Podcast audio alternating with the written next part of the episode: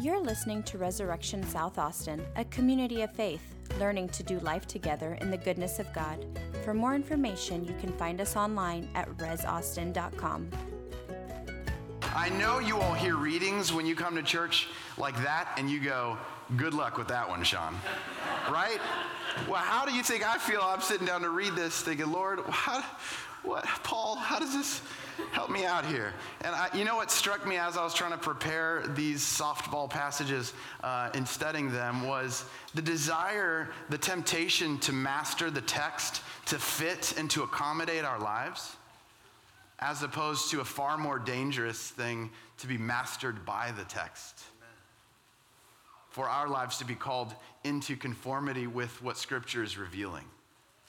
That's dangerous, but it's life giving. And if we can come to the Scriptures teachable and open and expectant of hearing the voice of the Lord through the power of the Spirit, with a ton of good, hard study and work and mentoring with other people and the wealth of the knowledge of the church, we stand a chance, and actually, we should expect to be worked on by the Lord, for Him to meet us and to give us something that's actually life giving.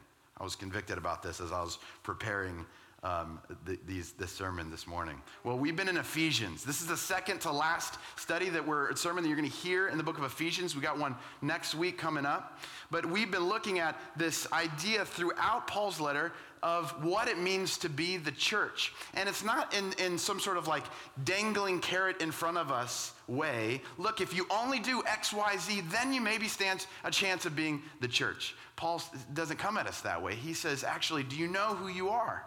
Already in Christ. Oh, church, that you would become what you are. Oh, church, that you would realize the beauty of who you are, the bride of Christ, the living body of our Lord in your neighborhood. What a compelling, what a beautiful invitation to us. And in the last few chapters, Paul has been kind of cracking open that beautiful image of the church and saying, here's how it looks to live with one another in love. He's been addressing our relationships, how we deal with one another in the church. And it's no different this morning as we read about, about the life of Christians in the church, but specifically in the home, the life of a family. But for us to really hear this in our current cultural moment, the mood that we're in, uh, I've got to do a little bit of lead up, a little bit of ramp up, because I think if we just jumped right in, we may not hear this speaking to us in our moments. We have some prevalent cultural idolatries around sexuality, gender roles, the elimination of male and female distinctions that we've got to deal with. I don't usually take so much time to ramp up, but if you just allow me to, I think it'll actually be able to speak even more clearly to our moment. The Me Too movement. How do you read a passage like this amidst the Me Too movement? And especially the way that even in the church, we're being exposed to some of the horrors, some of the most demonic evils coming from our church leaders, people like myself. Sexual abuse by clergy, the lack of accountability of our highest leaders, the lack of justice for the victims of the church. It's such a strange thing to even say. Historically, the mistreating of LGBTQIA, the, the list is getting longer, but they're, they're there. And we've mistreated them historically. The disrespect of women, we've got a long track record of that. The myth of manhood as dominating others and using power and violence to get what you want and assert yourself. So much of this, I've been talking to other clergy saying, How are you going to preach coming off of what's coming out of Pennsylvania and coming off of these leaders in the church and just in the mood, how do, you, how do we go on preaching? We got so much to say to the church. And I remember being on the phone with, uh, it, it, was Jonathan Warren. I was talking today. I'm like, well, actually, it's, it's as if almost the church needs to be preaching at us, brother. We're, it's the leaders that have misled the church that have been unfaithful. So much of the blame of what I'm describing to you, of the damage that the church has done, I'm just going to own up to that, has been so much a crisis and a failure of church leadership. Let that sink in for a second. So much of the blame of this lands on the leaders of the church. People in the influ- who have influence in the household of God, who have this amazing and wonderful and horrible burden to lead God's sheep, to teach the scriptures faithfully, to lead us in moments like this, to defend the weak, to welcome children. Have you heard anything Jesus has said about dignifying women and bringing the children to himself and setting the captives free? So much what the church leaders have done, even recently that's being exposed, has been contrary to what Jesus is calling us to do and live. Pastoral mal- malpractice, fear, arrogance, it has brought about unacceptable harm, not only to God's people, but to those outside the church. I know this sounds like not a very wonderful start to a sermon, but I think honestly, to, to read scripture, to let it speak to the moment of where we actually are, our everyday lives, we have to call those things out for what they are.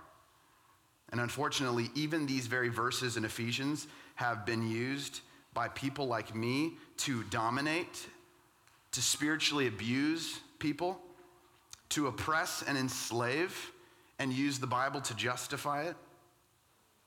How horrible. But regardless of how you end up interpreting this, I just want to say this. The trick is this. This is how you can learn to read the Bible. No matter how you come to the scriptures and you invite the Holy Spirit to speak to us, you know that it is right and it is a good reading, it is a faithful interpretation if it is in keeping with who Jesus is. Jesus makes sense of all of our interpretation of Scripture. And anything that we draw from the text must shoot along the lines of who we know of him and the way that he expresses love and servant leadership and power and authority and manhood, what you name it. We want to read scripture in light of Jesus, because of Jesus, and even with Jesus in the church, right? Amen? If it's not in line with Jesus' way of doing power, of loving others, then it's just wrong. That's a super simple hermeneutic that we can adopt and commit to. These verses have always been used, also been used to marginalize who, those who aren't married, to say that maybe your life isn't quite complete if you don't have this picture of the family in your life.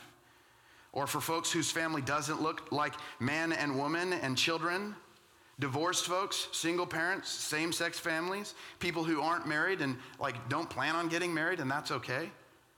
We tend to, uh, but as I want to invite you, if, if that is locating any of you, I want to invite you as we tend to this biblical account of a husband wife relationship in the household. This picture of holy matrimony, which means holy mothering. As we tend to this biblical account of the family, there's so much here that you too can and should expect to see lived out in the household of God's church, the family of God's people. And you are a member of that family. If you are baptized, you're a member of that family. So this is even speaking to us as those who are members of the household of God. Holy matrimony is one very, very important, very sacred, wonderful gift of God. But only, it's, it's not the only way, but it is one very important way in which the gift of the household of God is realized to us, is put in our hands that we can live into and experience. It's not the fulfillment of the human vocation. It doesn't complete you. Marriage doesn't complete you. And you are not less without it. Holy matrimony at its best is a sacred calling of self giving love that bears life, creates spaces for others to be welcomed into in safety, and sacramentally makes visible the beauty of Jesus and his bride, the church. That's what holy matrimony is.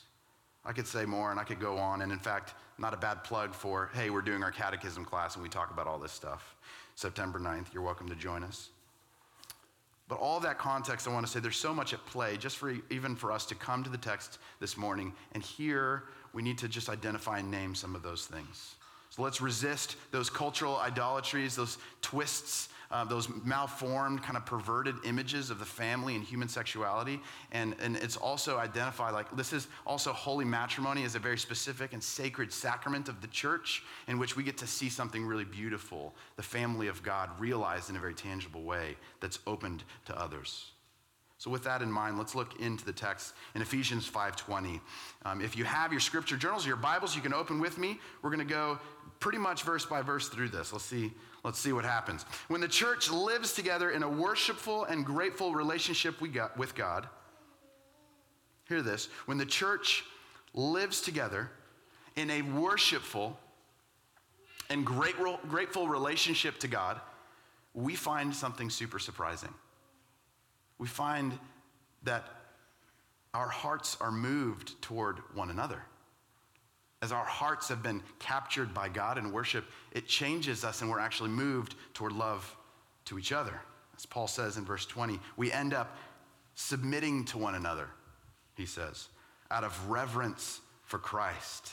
Notice that this call to submission, this description of what Paul's saying, isn't based on, well, that person's clergy, so you should probably submit to them. Yes, there's spiritual fatherhood at play here, and what a wonderful gift. But that's not what Paul's getting at. It's not submit to them if you like them, or you agree with their political views, or they're older, or because you're just supposed to be nice as a Christian, so like submit to one another. Paul doesn't employ any of that argument. He says, recognize Christ in them, and out of reverence and of love of Jesus, submit to your brother and sister, because Christ is in them. This vertical reverence for God leads us to a horizontal reverence for each other. Does that make sense? You tracking with me? Now, this is, I, I want to underscore this because this is the fundamental key to understanding the rest of what we're about to read in verse 21. Wives, submit to your husbands as to the Lord. For the husband is the head of the wife, even as Christ is the head of the church, his body, and is himself its Savior. Now, as the church submits to Christ, so also wives should submit in everything to their husbands.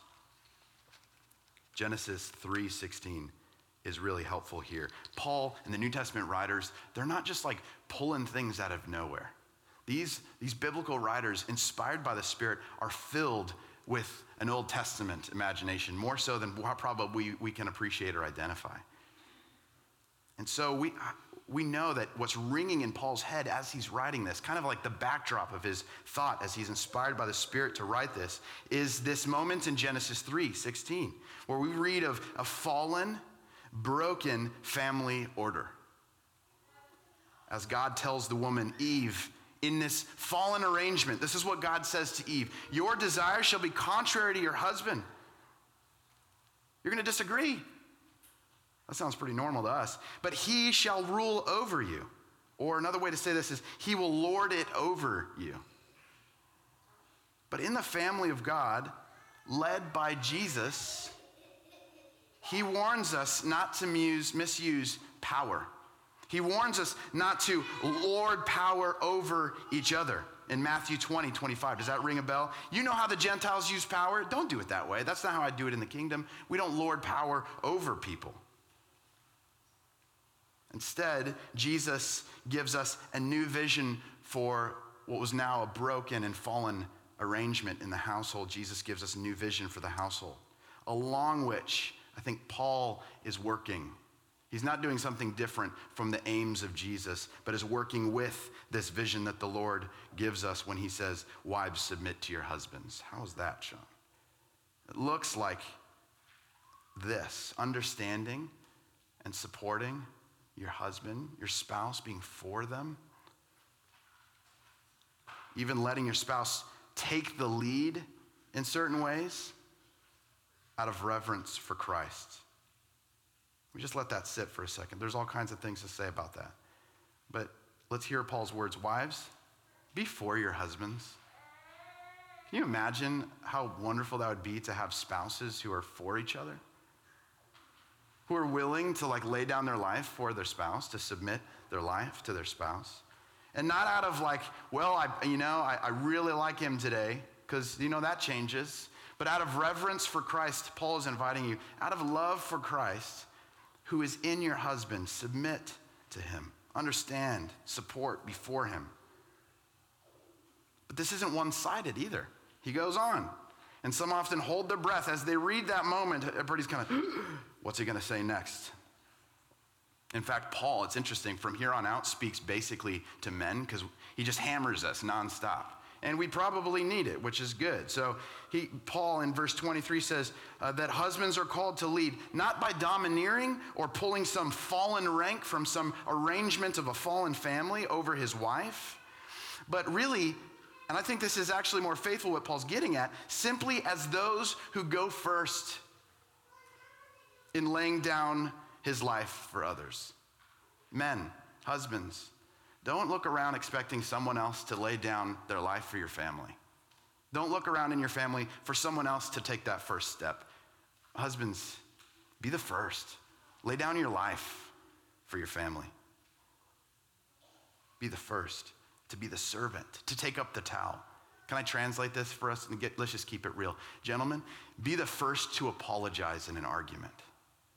That's super practical. And that's coming from like my own life. I'm hearing this. I'm just sharing with you what the Spirit's saying to me. Sean, don't let your wife say sorry first. Get in there. Make it right first. Serve her. Any other way of coming about this marriage relationship is not of the Lord. It's just not Jesus' invitation to us. And any other way of reading Paul's point, I think, is just a poor interpretation because it's not in keeping with the care and love that we see in the life of Christ. Paul goes way out of his way to make crystal clear that Christ in the marriage and in the family, Christ is our example, which really isn't that profound of a point if you think for Christians, Christ is the example, yes? Well, he's really just saying, yeah, it actually still applies also in the marriage. Christ is your example. Take his lead. Anything else is just self serving sin. Be a Christian in the home, is what Paul's arguing. Likewise, women, don't undermine or subvert your husbands, whether in private or in front of other people. Be his first cheerleader, his first supporter. And give yourself to, to his support in this mutual, loving submission that you can expect from your husband as well, and you ought to be able to expect before him. Paul, again, back to husbands. You know, there's like little snippets for wives, but he's really getting after us. Husbands, in verse 25, love your wives as Christ loved the church and gave himself up for her. See that Christ's example, it's everywhere. That he might sanctify her, having cleansed her by the washing of water and the word. Huge reference to baptism there. Did you see that?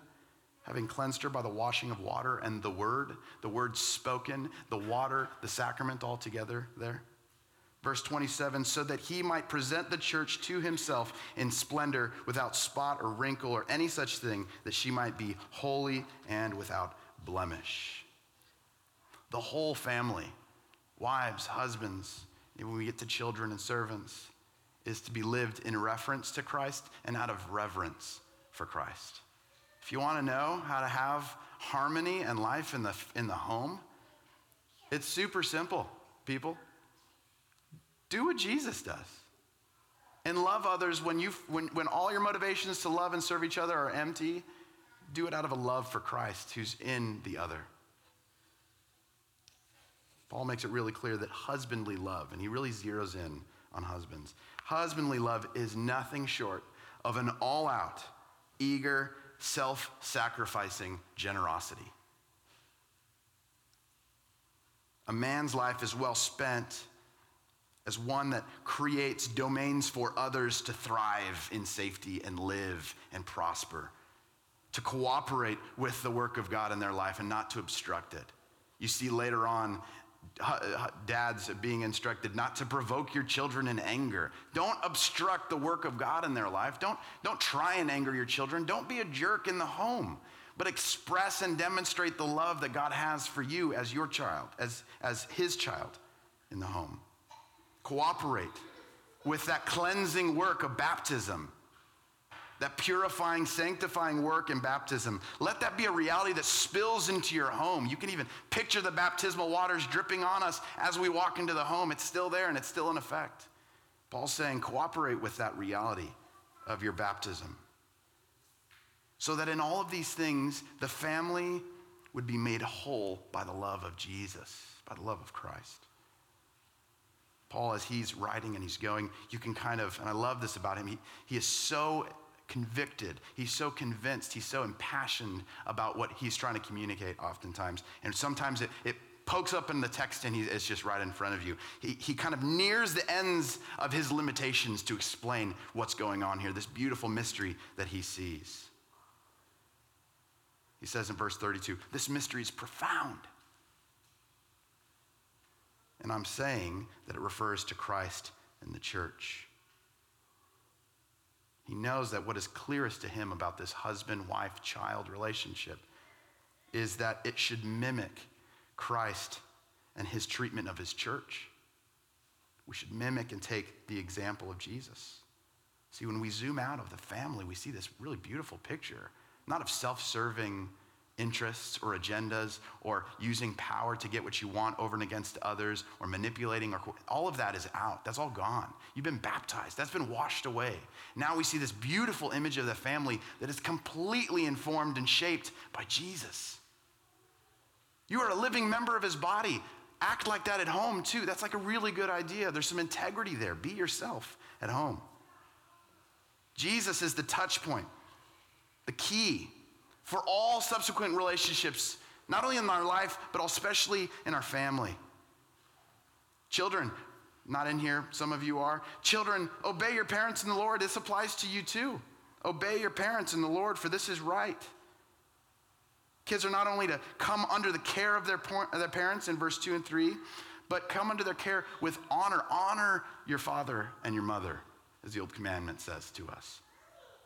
And that, kids, that doesn't mean that you have to agree with your parents on everything and that you can't be mad at them. I get this. I, I was a kid too, I get it. But honor is a way of putting aside your own um, fits. Not, that's not that's perfect timing, actually. Putting aside your own um, agenda, just as Jesus submitted himself to the church as a self sacrificing generosity. Children, honor your father and your mother. Parents, Paul finishes, don't just be nice to your kids. In other words, if I could paraphrase him, don't just be nice to them. Don't spoil your kids to death and give them whatever they want. You know what they really need? They need you to demonstrate the life of Jesus for them. Paul pushes us parents demonstrate, teach, show, exhibit, live out the love of Christ, tell stories about Jesus. One of the things we love to do around the dinner table is to say, you know, this one time, you ever heard this one story about Jesus when he came to the well? Or Jesus when he came to this man who couldn't see. Did I ever tell you the story about what happened when these friends ripped open a roof and dropped their lame friend, their paralyzed friend, before the feet of Jesus? You want to know what happened? Our kids dig that, they love it. Tell stories. But even more importantly, in your own relationship with each other, teach Jesus, demonstrate Jesus. In the family of God, we find the place of love, affirmation, mutual submission, trust. In the family of God, we find a new energy for being human in community with one another. And especially in a world like ours right now, we need that new inspiration, don't we? We need that new energy, that new way of being a family.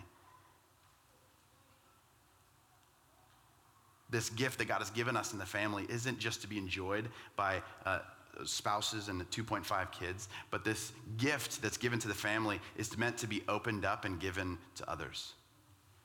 So if you're a family and you don't regularly invite people over for dinner, a super easy way to respond to this reality of the family is to invite someone over for dinner. Have people over for dinner, especially family members in this body, this household. And even zooming out one step, family, house, we have, a ha- we have a family here. We want to open up our doors and be welcoming and hospitable to others. We want to welcome other people into this wonderful gift that is the family of God. And we want to demonstrate the life of Christ when people come into our homes, when they come into our church, what they, what they ought to see, if we're going to be consistent with who Jesus is, is a whole bunch of people submitting to each other out of reverence for Jesus this bizarre community of people who are so captured by the love of God that it just spills out of their lives in self sacrificing generosity for one another. This is the vision of the family. And that, my friends, can change the world. It's in fact what our world needs. It needs that example, it needs that hope. May we, Res, not only as a church, but even in our homes and in our families, may we be the place of that life giving love of God as a family. Where we are readily and eagerly submitting to one another out of love for Christ. And we witness of his great love for us and for others. Amen. You're listening to Resurrection South Austin, a community of faith, learning to do life together in the goodness of God. For more information, you can find us online at resaustin.com.